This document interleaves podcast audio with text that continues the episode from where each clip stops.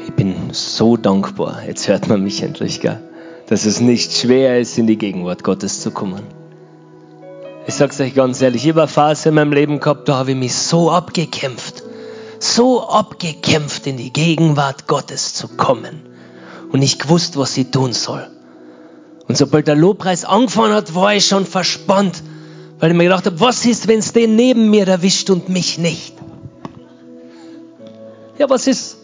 Dann ist es halt so.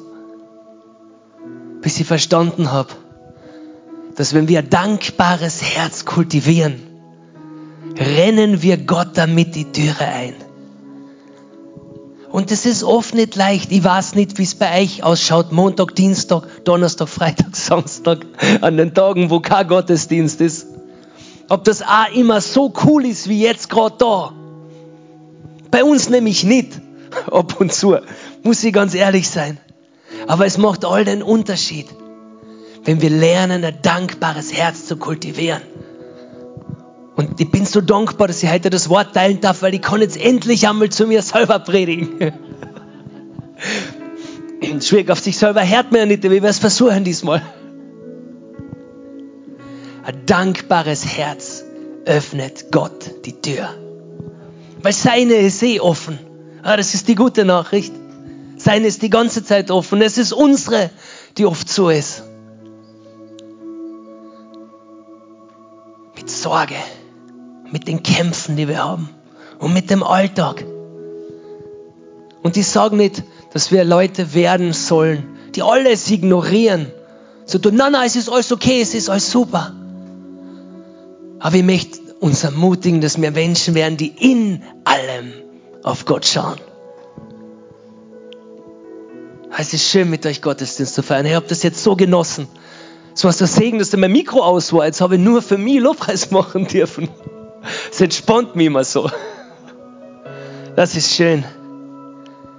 Und Lobpreis ist so einfach. Wenn du daheim beginnst, Gott Danke zu sagen, dann hat das genau den gleichen Effekt wie da. Ich genieße das zwar, wenn die Band so richtig andruckt, aber es macht keinen Unterschied für Gott.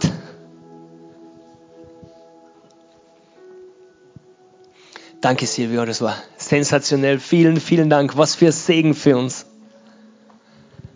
Ich darf heute das Wort mit euch teilen und das ist ein, ist ein Riesenprivileg für mich. Aber auf der anderen Seite ist es auch eine große Herausforderung. Weil ich weiß nicht, ob man das merkt, aber Predigen liegt nicht innerhalb meiner Komfortzone. Ich muss sagen, mein größtes Talent ist so zu tun, als würde ich wissen, was ich tue. Es hat mich beruflich recht weit gebracht, aber ich bin drauf gekommen, das hilft beim Predigen nicht. Aber letztes Jahr habe ich aus heiterem Himmel eines schönen Tages eine Predigt geschrieben. Und ich habe einen kreativen Beruf und da lernt man irgendwann einmal offen zu sein, gell, für die Dinge, die kommen und die zu dir sprechen. Und das ist spannend, denn meistens habe ich Ideen für die Firma. Und ab und zu kommen andere Dinge durch. Gell? Dann, hast, dann kommt ein Witz oder da kommt ein Lied oder da kommt eine Melodie. Und an diesem Tag ist eine Predigt bei mir eingeschlagen. Und ich habe mich so gefreut, aber ich war so irritiert. Weil ich gesagt habe, hey, voll cool. Aber Gott, ich predige doch gar nicht. Und kurze Zeit drauf, später bin ich gefragt worden zu predigen. Und ich war Gott so dankbar. Weil ich hasse das nämlich, unvorbereitet zu sein. Das macht mich fürchterlich nervös. Und das ist so spannend, man empfängt da was und dann gibt man es weiter. Und dann ist es irgendwie weg. Und dann hat man nichts mehr. Und dann wartet man und dann empfängt man wieder was. Man denkt sich, wow, hey, ich hab wieder was gekriegt. Und dann gibt man es weiter und dann ist es wieder weg. Und dann denkt man sich, na, vielleicht hätte es man noch behalten sollen. Hm. Wer weiß, es kommt bei selten was Besseres nach, sagt man in Kärnten, gell? Aber dann kommt wieder was. Und deshalb bin ich so begeistert, das heute mit euch teilen zu dürfen.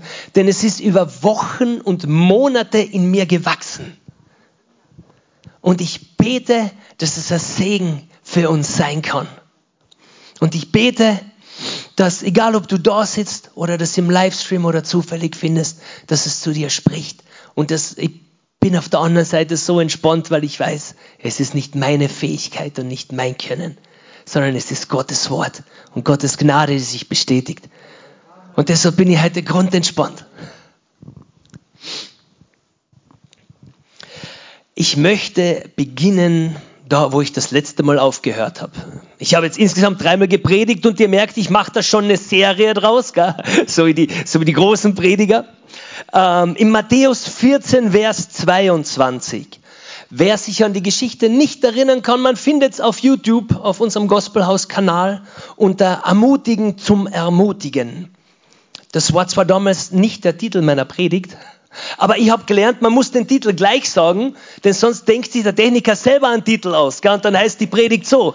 Und die, deshalb ganz wichtig sage ich euch heute den Titel gleich am Anfang, damit dann alle den richtigen Titel haben. Ich möchte heute mit euch über Runden im Sturm sprechen. Über Runden im Sturm. Und wir schauen uns die Geschichte in Matthäus vierzehn, zweiundzwanzig kurz an. Ihr kennt die sicher alle. Jesus hat die Jünger ausgesendet. Und die Jünger sind zurückgekommen und die waren voll über drüber motiviert. Jesus, hey, wir haben dein Wort verkündigt. Wir haben die Kranken geheilt. Jesus, die Geister waren uns untertan. Uhuhu, die waren voll drauf. Vielleicht ein bisschen drüber sogar. Und Jesus hat das getan, was jeder gute Leiter macht. Wenn er merkt, hey, der Ministry fängt laufen an, die Gemeinde wächst, wir kriegen Momentum, das wird richtig groß. Er hat alle Termine abgesagt und ist mit seinen Jüngern in die Wüste gegangen. Das hat aber nicht funktioniert, wie wir aus der Geschichte wissen, denn das sind Unmengen Menschen herbeigeströmt, um Jesus zu hören.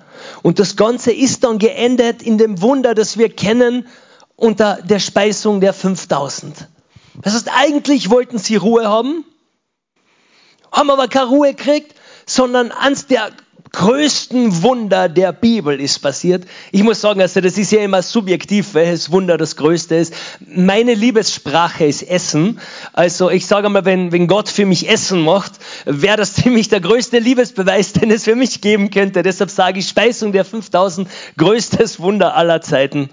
Und am Ende ist noch genug für jeden übrig geblieben von den Jüngern. Das ist auch ganz wichtig, wenn wir dienen, dass wir wissen dürfen, dass wir nie zu wenig haben, oder? Das ermutigt mich so. Aber eins hat sich nicht geändert, die waren noch immer ziemlich durch, die Jünger. Denn die sind ausgesendet worden, sind zurückgekommen, wurden aus den Dörfern verscheucht, haben Kranke geheilt, haben Dämonen ausgetrieben, sind in die Wüste raus, äh, ein Menschenauflauf, sie haben fünftausend Leute netto, gell, sie haben ja die Frauen und Kinder nicht dazu gezählt, also eine Unmenge von Menschen mit Essen versorgt durch fünf Brote und zwei Fische, haben das alles logistisch abgewickelt, die alle gefüttert. Und jeder hat dann seinen Korb mit Essen bekommen. Und Jesus war dann ganz klar, er hat gesagt, ich bin jetzt mal offline und ihr fahrt auf die andere Seite des Sees. Also so hätte ich das formuliert. Es steht in Matthäus vierzehn, Vers zweiundzwanzig. Und sogleich nötigte er die Jünger, in das Boot zu steigen und ihm ans jenseitige Ufer vorauszufahren, bis er die Volksmengen entlassen habe. Und als er die Volksmengen entlassen hatte, stieg er für sich allein auf den Berg, um zu beten. Aber als es Abend geworden war, war er dort allein. Und in der Zwischenzeit wissen wir, was mit den Jüngern passiert ist. Wir kennen die Geschichte, oder? Statt einem Sundowner am See, das lieben wir Kärntner ja am Wörthersee, einen schönen Sundowner am See, sind die direkt in den Sturm gekommen. Und man darf nicht vergessen, das war ja noch gar nicht lange her. Wenn wir die Bibel chronologisch lesen, wozu ich ab und zu tendiere, sehen wir, dass wir Matthäus acht, Vers dreiundzwanzig ja quasi genau die gleiche Geschichte erlebt haben. Und ich weiß jetzt nicht, wie viel Zeit da dazwischen vergangen ist, aber es waren doch nur sechs Kapitel. Das heißt, die haben diesen Sturm gehabt und jetzt, sechs Kapitel später, haben sie den Sturm wieder. Aber diesmal war es schlimmer als beim letzten Mal. Wisst ihr warum? Diesmal war Jesus nicht dabei. Genau. Es gibt ja Leute, die das Glauben haben, es wird immer alles nur besser werden. Es wird immer alles nur besser werden in meinem Leben. Das ist sich bei den Jüngern irgendwie nicht ausgegangen. Denn diesmal war es definitiv schlimmer als beim letzten Mal. Denn die haben Rudern angefangen und es ist stürmisch geworden. Und die haben sich umgeschaut und es ist aufgefallen, oh, Jesus ist ja gar nicht da. Und ich versuche mir vorzustellen, wie es den Jüngern da eigentlich gegangen ist. Es ist ja schwierig, wenn wir versuchen, so die menschlichen Leben hinter den ikonischen Bibelfiguren zu sehen. Es ist manchmal so schwierig, dass ich denke, hey, die haben ja nie gezweifelt, die haben ja nie Probleme gehabt, die waren ja mit Jesus unterwegs. Aber ich versuche das ja, ich komme, ich mache ja beruflich Film, gell? Versuche ich das so ein bisschen aus einer filmischen Perspektive zu sehen. Und das war ja ein wilder Haufen, wenn man sich die anschaut. Also so Leute findest du ja gar nicht zusammengewürfelt, außer in einer Gemeinde. Und mit Jesus. Ich meine, da war ein politischer Aktivist dabei, der hat gesagt, wir müssen radikal gegen die Römer vorgehen. Es reicht nicht, dass wir uns nur auf der Straße vor die Streitwagen festkleben. Wir brauchen Gewalt. Gleich daneben ist der landesverräterische Zollbeamte gesessen, der korrupt war, den all seine Landsleute gehasst haben. Judas wäre heute wahrscheinlich Finanzdienstleister. Und dann hat es ein paar gegeben, da hat keiner gewusst, was die eigentlich genau arbeiten, so wie in jeder Gemeinde. Und dann hat es ein paar Fischer gegeben, ja, Gott sei Dank, ein paar anständige Handwerker waren auch dabei, ein paar Fischer. Und ich frage mich, was denen durch den Kopf ging. Und ich habe die Geschichte ja schon einmal erzählt, ich war vor, vor drei oder vier Jahren, war ich auf einer internationalen Produktion unterwegs mit dem Flugzeug zurück nach Hause. Und kurz vor Klagenfurt ist das Flugzeug in einen ziemlich turbulenten Sturm gekommen. Und das hat Rütteln und Schütteln angefangen. Und es ist, ist ungut, vor allem beim Flugzeug, du weißt, du kommst dir nirgendwo hin, sie geben dir auch keinen Fallschirm, du hast nur eine Schwimmweste und das nutzt dir aber nichts, wenn du Klagenfurt anfliegst, wenn du fliegst nicht über den Wörthersee, also die Schwimmweste ist nutzlos. Und es hat gerüttelt und geschüttelt, der Kollege neben mir hat bereits hyperventiliert und schräg vor uns ist ein Pilot gesessen, der ist anscheinend privat geflogen, aber in kompletter Pilotenmontur mit Sonnenbrille. Es war Sturm, wie gesagt, aber Sonnenbrille, lässig, Kaugummi kauen. Und ich bin da hinten gesessen. Mir war mulmig und ich habe diesen Pilot angeschaut. Ich habe mir gedacht, solange der jetzt nicht nervös wird und noch vorgeht und in, an die Flugtür klopft, ist wahrscheinlich alles okay. Und ich denke, bei den Jüngern ist es wahrscheinlich auch so gegangen. Matthäus ist ganz hinten gesessen im Boot. Dann hat sich die Fischer angeschaut, hat sich Petrus und Johannes angeschaut. Hat sich gedacht, solange die nicht nervös werden, ist wahrscheinlich alles okay. Aber dann hat Matthäus gesehen, wie Petrus und Johannes nervös werden. Und Matthäus ist nervös geworden. Und Thomas hat Matthäus angeschaut. Der hat nämlich gesagt, der ist immer so kalkulierend, der ist kühl, der ist rechnerisch, kein emotionaler Typ. Solange der nicht nervös wird, werde ich nicht nervös. Aber dann ist Matthäus nervös geworden. Und dann ist Thomas nervös geworden. Und plötzlich waren sie alle nervös und sind um ihr Leben in diesem Sturm gerudert. Und ich kann mir vorstellen, dass irgendwer in diesem Boot, man ist ja so mit Rudern sehr beschäftigt, aber irgendwer wird sich gefragt haben, warum passiert uns das schon wieder? Das war ja gerade sechs Kapitel vorher, aber die haben mir damals nicht ein Kapitel gedacht, das haben sie wahrscheinlich gesagt, na, das ist uns doch gerade vor drei Monaten passiert, oder? Warum passiert uns das doch schon im Will? Kennt die Frage jemand? Warum immer ich? Na, bin ich, bin ich der Einzige, der sich diese nutzlose Frage ab und zu stellt? Hast du schon festgestellt, dass nicht jede Frage dich weiterbringt? Ich habe mal gehört, die Qualität deiner Fragen bestimmt die Qualität deines Lebens. Hm. Warum wir schon wieder? Und vielleicht ist irgendjemand die Geschichte von Jona eingefallen. Hm. War der ein Landsmann, gell?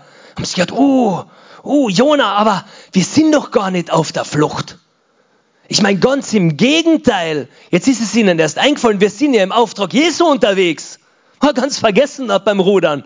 Wie kann denn das überhaupt sein? Hat irgendwer von meinen Kollegen gesündigt? Ja, vielleicht waren es gar nicht fünf Brote und zwei Fische, vielleicht waren es vier Fische zuerst. Sie haben sich angeschaut, wer von euch hat Mist gebaut? Jesus hat uns doch gesendet. Das war wirklich nicht das, was ich mir erwartet habe. Und vielleicht geht es dir auch so. In deinem Leben tobt ein Sturm. Mal wieder. Vielleicht schlimmer als beim letzten Mal. Du denkst dir, here we go again. So habe ich mir das aber eigentlich nicht vorgestellt. Kennt das wer? Wie gesagt, ich predige heute zu mir, also es ist vollkommen okay, wenn das niemand kennt. Hey, dann lasst mich bitte einen Kurs machen bei euch im Anschluss. Und ich finde, Erwartungen sind so eine interessante Sache. Ich muss gestehen, das Erste, als mir der Predigtitel in den Kopf gekommen ist, der erste Gedanke, den ich gehabt habe, sollte das eigentlich nicht Ruhe im Sturm heißen? Hm? Ich meine, wir leben Ruhe im Sturm, oder? Hat jemand Bock auf Ruhe im Sturm? Hey, dein Leben ist stressig. Oh, in der Welt habt ihr Angst. Aber da ist Ruhe im Sturm. Aber was ist, wenn es keine Ruhe im Sturm gibt? Das ist eine große Herausforderung für uns, wenn die Dinge nicht so laufen, wie wir glauben, dass sie laufen sollten. Und Erwartungen, die sind so menschlich, oder? Ich meine, man müsste es doch irgendwann eigentlich besser wissen. Aber mir passiert das ständig. Ständig passiert mir das. Ich denke mir, es wird das der schönste Kindergeburtstag aller Zeiten werden. Ich meine, die haben richtig viel Süßigkeiten intus. Aber ich bin mir sicher, die werden jetzt ganz friedlich miteinander spielen und es gibt keine Konflikte. Und das wird das beste Weihnachten aller Zeiten. Die Kinder sind zwar statt vier Uhr dreißig wach, weil sie nicht mehr schlafen können und es ist elf und sie sind völlig überdreht, aber es wird alles friedlich und easy werden. Ja, genau, es ist quasi eine Gratis-Therapiesitzung für mich auch, wie ihr merkt. Und denkst, hey, ich bin doch mit Gott unterwegs. Es muss doch alles passen in meinem Leben. Nicht nur mit Gott unterwegs, Gott hat mich sogar gesendet. Das ist nicht so, wie ich mir das vorgestellt habe. Und deine Erwartung kann über Sieg und Niederlage entscheiden. Es ist eigentlich brutal, finde ich, dass das von so einer Kleinigkeit abhängt. Und es gibt tatsächlich ja Personen in der Bibel, wo wir in diesem Bereich sehr viel lernen können. Ich sage, das ist so mein Favorit, den ich mir gerne anschaue, wenn es ums Thema Erwartungen gibt. Und ich finde das spannend, weil das ist keiner der Kandidaten, den man sich normalerweise aussucht. Deshalb freue ich mich, dass ich ihn gefunden habe und ich möchte ihn euch vorstellen. Es ist Judas. Und zwar der Judas. Der Judas, der Jesus verraten hat. Und du fragst jetzt, was in aller Welt soll ich von Judas lernen? Ich sag's dir, es war Judas Erwartung, wie das Reich Gottes ausschauen wird und welche Rolle er darin spielen wird, die ihn dazu gebracht hat, Jesus zu verraten. Ich meine, das war ja ein erfolgreicher Ministry. Das darfst du nicht vergessen, das ist ja gewachsen. Die Jünger wurden ausgesendet, sie sind zurückgekommen. Dann hätten sie Hauskreise gegründet, Start-up-Gemeinden, die erste Megachurch in Jerusalem. Das Lobpreisteam hätte eine C D gemacht, es hätte T-Shirts gegeben, Merchandise. All diese Finanzen hätte Judas verwaltet. Er hätte was Sinnvolles mit seinen Gaben und Talenten gemacht. Und ja, es hat ihn gestört, dass Jesus Predigttermine abgesagt hat und in die Wüste gegangen ist. Und ja, es hat ihn gestört, dass er bei Wundern immer untertreibt. Aber sterben? Damit hat er nicht gerechnet. Das hat er nicht erwartet. Jesus, wir haben doch einen Plan gehabt. Du kannst doch nicht einfach sterben. Ich habe alles aufgegeben, ich habe alles hinter mir gelassen. Und jetzt soll das vorbei sein. Das ist doch nicht fair. Vielleicht sollte man noch ein bisschen Geld aus der Kasse abzweigen, damit ich dann wenigstens nicht mittellos dastehe, wenn alles vorbei ist. Oft sehen wir das Wunder nicht, weil es nicht so ausschaut, wie du es erwarten würdest. Und deine Erwartung kann und wird enttäuscht werden. Kindergeburtstag und Kinderweihnachten, Beweisstück A. Auch in dieser Gemeinde, weil wir Menschen sind und weil wir Fehler machen. Und die möchte uns ermutigen, unser Leben und unseren Glauben nicht auf unseren Erwartungen aufzubauen. Und die Jünger, die drehen mal wieder eine Runde im Sturm und rudern und kämpfen. Und sie können sich genau daran erinnern, wie es beim letzten Mal gelaufen ist. Es waren schließlich Professionisten an Bord. Ja, wir haben ein paar anständige Leute, die was Anständiges gelernt haben, auch noch gehabt in diesem Boot. Und wir wissen, wie es beim letzten Mal geändert hat. Die haben alle Maßnahmen ergriffen, die man in so einer Situation ergreifen kann. Und nichts hat funktioniert, bis sie Jesus aufgeweckt haben. Nur da war das Problem bei dieser Runde, weil Jesus einfach nicht da war. Und wie oft fühlen wir uns so, wenn der Sturm tobt, als wäre Jesus eigentlich gar nicht da. Doch dann ist passiert, was mit Gott immer passiert. Halleluja. Im letzten Moment ist Jesus aufgetaucht, mitten im Sturm. Und die Jünger so, Jesus, Halleluja, wir haben es gewusst, wir haben es gewusst, dass du kommst. Keine Sorge, das ist jetzt genauso wie, wie in dem Hillsong, ja, ich bleibe still, weißt du, bis Gott. Na, ist nicht so gelaufen, oder? Wir kennen die Geschichte. Die sind völlig durchgedreht in Wirklichkeit. Jetzt haben wir den Sturm gehabt, sie rudern zum Leben. Und was haben die gedacht? Jetzt kommt der Gespenst auch noch. Für mich persönlich ist die Geschichte übrigens der Beweis, dass die Bibel wahr ist. Weil so eine Geschichte würdest du nicht schreiben. Das ist also, wenn du einen Kurs besuchst für ein Drehbuch schreiben, dann sagen sie mir, bleib bei der Hauptstory, ja? Zweig nicht von deiner Hauptstory ab. Und jetzt haben wir, was ist das? Ist es eine Katastrophenstory? Ist es eine Geisterstory? Ist es eine Superheldenstory? Und ich sage, dass solche Geschichten kann nur das Leben schreiben. Da taucht Jesus auf, mitten im Sturm. Und vielleicht begegnet dir Jesus in deinem Sturm nicht auf die Art, wie du es erwarten würdest. Und Jesus gibt sich zu erkennen. Und wir lesen das in Matthäus vierzehn, Vers siebenundzwanzig. Es ist ein Gespenst, genau, ja, Geistergeschichte. Und sie schrien vor Furcht. Sie haben echt keinen guten Tag gehabt, die Jungs, kann ich mir vorstellen.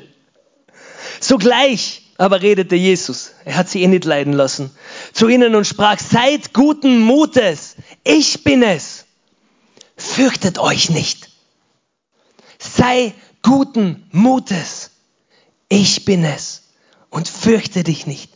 Ist das nicht eine gute Botschaft? Und wisst, was dann mit dem Sturm passiert ist? Absolut gar nichts in dem Moment. Der hat immer noch getobt. Und vielleicht sagt Jesus zu dir heute, sei guten Mutes und fürchte dich nicht, obwohl dein Sturm tobt, obwohl du Grund hast, dir zu Sorgen und zu machen, obwohl die Umstände wirklich nicht gut ausschauen. Und dann passiert was wirklich Außergewöhnliches. Plötzlich hat Petrus eine Idee. Ich liebe diese Geschichte, so du kannst das nicht erfinden. Es gibt in jeder Gruppe einen, der den Ernst der Lage immer nicht richtig einzuschätzen weiß, oder? Das gibt's immer so, hey, wir sind am Sessellift, aber lass mal schaukeln. Oder wir fahren gerade in einem Glaslift in den dreißigsten Stock, lass uns einmal auf und ab springen. An so einen Typen hast du immer dabei. Und die sind mitten am See, mitten im Sturm. Und Petrus so, hey, ah, mh, Ding, Jesus, ich könnte doch zu dir kommen. Ha! Und all die anderen schauen ihn an und denken sich, ey, entschuldige, wir sind gerade mit Sterben beschäftigt, konzentrier dich, Petrus. So ein bisschen A D H S-Patient wahrscheinlich oder so. Ich glaube, ich meine, ich frage mich, wie kommt man in so, einer, in so einem Moment auf so eine Idee? Ist doch absurd, oder? Und wenn ich jetzt einmal weg von diesen großen Bibelfiguren weggehe und versuche, mich in den Moment reinzufühlen, denke mir, die sind gerade am Sterben und am Kämpfen. Und die Fischer, die Professionisten haben Angst. Und Jesus geht am Wasser und Petrus sagt, hey, ich komme zu dir. Ich sage euch, was ich glaube. Ich glaube, ab dem Zeitpunkt, wo Petrus Jesus gesehen hat, hat er gewusst, dass der Sturm vorbei ist. Und ich glaube, dass Petrus in dem Moment getan hat, was Jesus gesagt hat, dass er sich nicht gefürchtet hat und dass er guten Mutes war. Und ich glaube, da liegt ein großes Geheimnis drin. Weil ich sage euch, wenn du dich nicht fürchtest und wenn du guten Mutes bist, dann kommst du auf Ideen, auf die kommst du nicht, wenn du die fürchtest. Habst du das schon mal erlebt? Wenn du hoffnungsvoll, optimistisch, guten Mutes bist, kommst du auf Ideen, auf die kommst du nicht, wenn du Angst hast.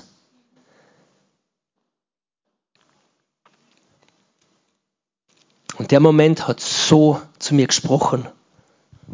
Vielleicht drehst du gerade eine Runde im Sturm, aber mittendrin wartet auf dich dein Wunder im Sturm. Du sagst jetzt vielleicht, Marco, hast du der Predigt nur deshalb diesen blöden Titel gegeben, damit du jetzt diesen Reim machen kannst? Und ich sage, absolut. Weil es mir so wichtig ist, dass wir uns das merken. Vielleicht drehst du gerade deine Runden im Sturm, aber mittendrin wartet dein Wunder im Sturm. Und wie oft sprechen wir über diese Geschichte? Seien wir uns ehrlich, wie gern hätten wir sowas einmal erlebt? Wer kennt das nicht, wenn er im Sommer am Strandbad ist und seinen Fuß so aufs Wasser stellt und sich denkt, hm, ich habe heute einen guten Tag, ich könnte es doch einmal probieren, oder? Und ich stelle mir vor, Jesus steigt ins Boot, der Sturm ist vorbei, sie fahren an die andere Seite, sie machen ein Lagerfeuer. Und ich stelle mir vor, wie Petrus da im Gras gelegen ist und in die Sterne geschaut hat und sich gedacht hat, wow, ich bin heute am Wasser gegangen. Und viele haken jetzt ein und sagen, ja, aber er hat doch gezweifelt und er hat doch auf die Umstände geschaut und die Wellen, aber hey, Petrus ist am Wasser gegangen.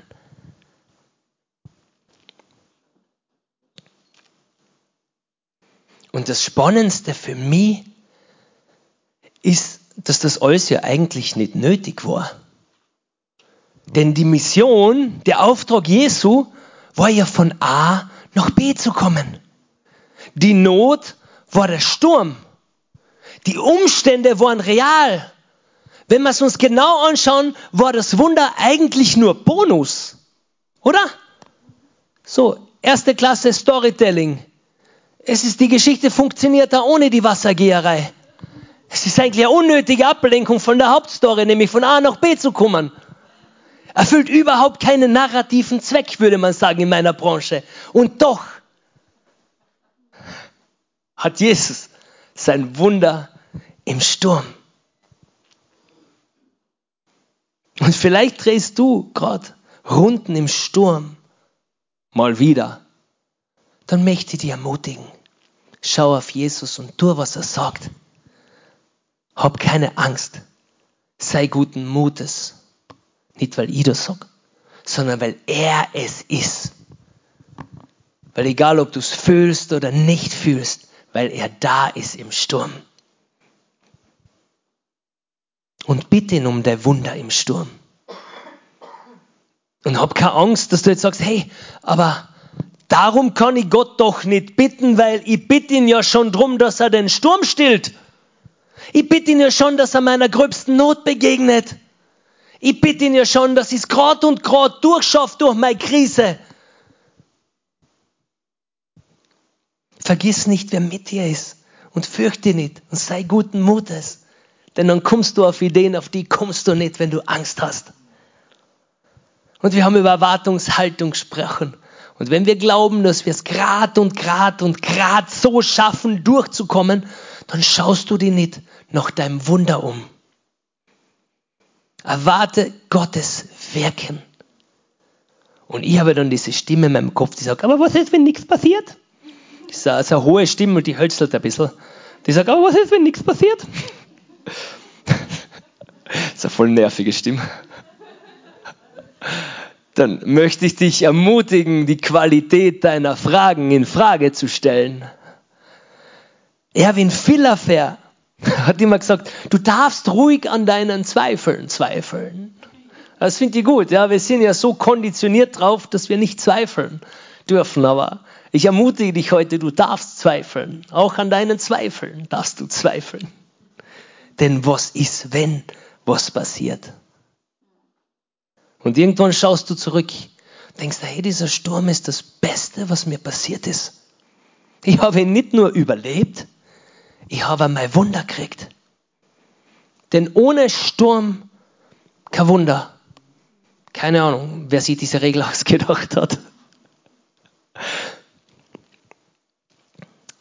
Aber ich habe Gottes Versorgung nur erlebt, als wir Gottes Versorgung dringend gebraucht haben. Aber dann immer. Und sie ist nie zu spät gekommen. Und es war nie zu wenig und seine Hand war nie zu kurz.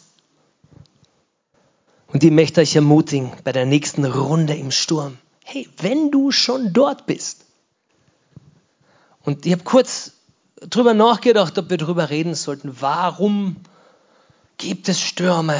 So einen philosophischen Exkurs machen heute. Ich weiß, solange wir leben, ich weiß nicht, ob wir jemals eine Antwort finden werden, warum Stürme kommen. Aber ich sehe da Menschen, die mit Jesus persönlich unterwegs waren, die gesalbt waren, die gesendet waren, die im direkten Auftrag Jesu unterwegs waren, denen der Sturm nicht erspart geblieben ist. Und auch wenn ich es nicht verstehe, kann ich es dann vielleicht akzeptieren, dass er auch mir und auch dir nicht erspart bleiben wird. Deshalb, wenn du schon eine Runde im Sturm drehst, dann schau, dass du das Wunder mitnimmst, das da drin auf dich wartet. Ich möchte zum Schluss noch beten. Silvia, vielleicht können wir noch einen Song singen. Vater, ich danke dir für all das Gute, das du für uns hast. Dass du immer da bist. Dass deine Gegenwart, deine Hilfe, dein Wirken nicht abhängig ist von dem, was wir empfinden, was wir fühlen und was wir sehen. Dass dein Versprechen nicht abhängig davon ist, wie viel wir verstanden haben, sondern dass du sagst, ich bin der ich bin. Und das ist alles, was du wissen musst, um dein Wunder zu kriegen. Und ich bete, Herr, dass du das in uns festigst. Danke für dein Wort, das spricht und uns sagt, dass wir guten Mutes sein sollen, dass wir uns nicht fürchten sollen, Herr. Und voll Glauben kommen wir zu dir. Aber wenn unsere Umstände ganz was anderes sagen, wenn Stürme toben, wenn die Probleme an unsere Tür klopfen, kommen wir zu dir, Herr, und sagen, Herr, ich glaube nicht nur dafür, dass du mich durch den Sturm bringst. Ich glaube nicht nur für deine Führung und Leitung, sondern ich glaube, dass das der Ort ist, wo ich dir begegne, wo ich mein Wunder kriege von dir, wo ich einen Moment habe, wo du so zu mir sprichst, so zu mir bist, wie es außerhalb vom Sturm gar nicht möglich wäre. Und deshalb möchten wir dir danken, in allem, Herr. Auch wenn wir nicht happy sind mit Umständen, Situationen, Dingen in unserem Leben, bist du Gott über dem Sturm. Danke, Herr. Amen.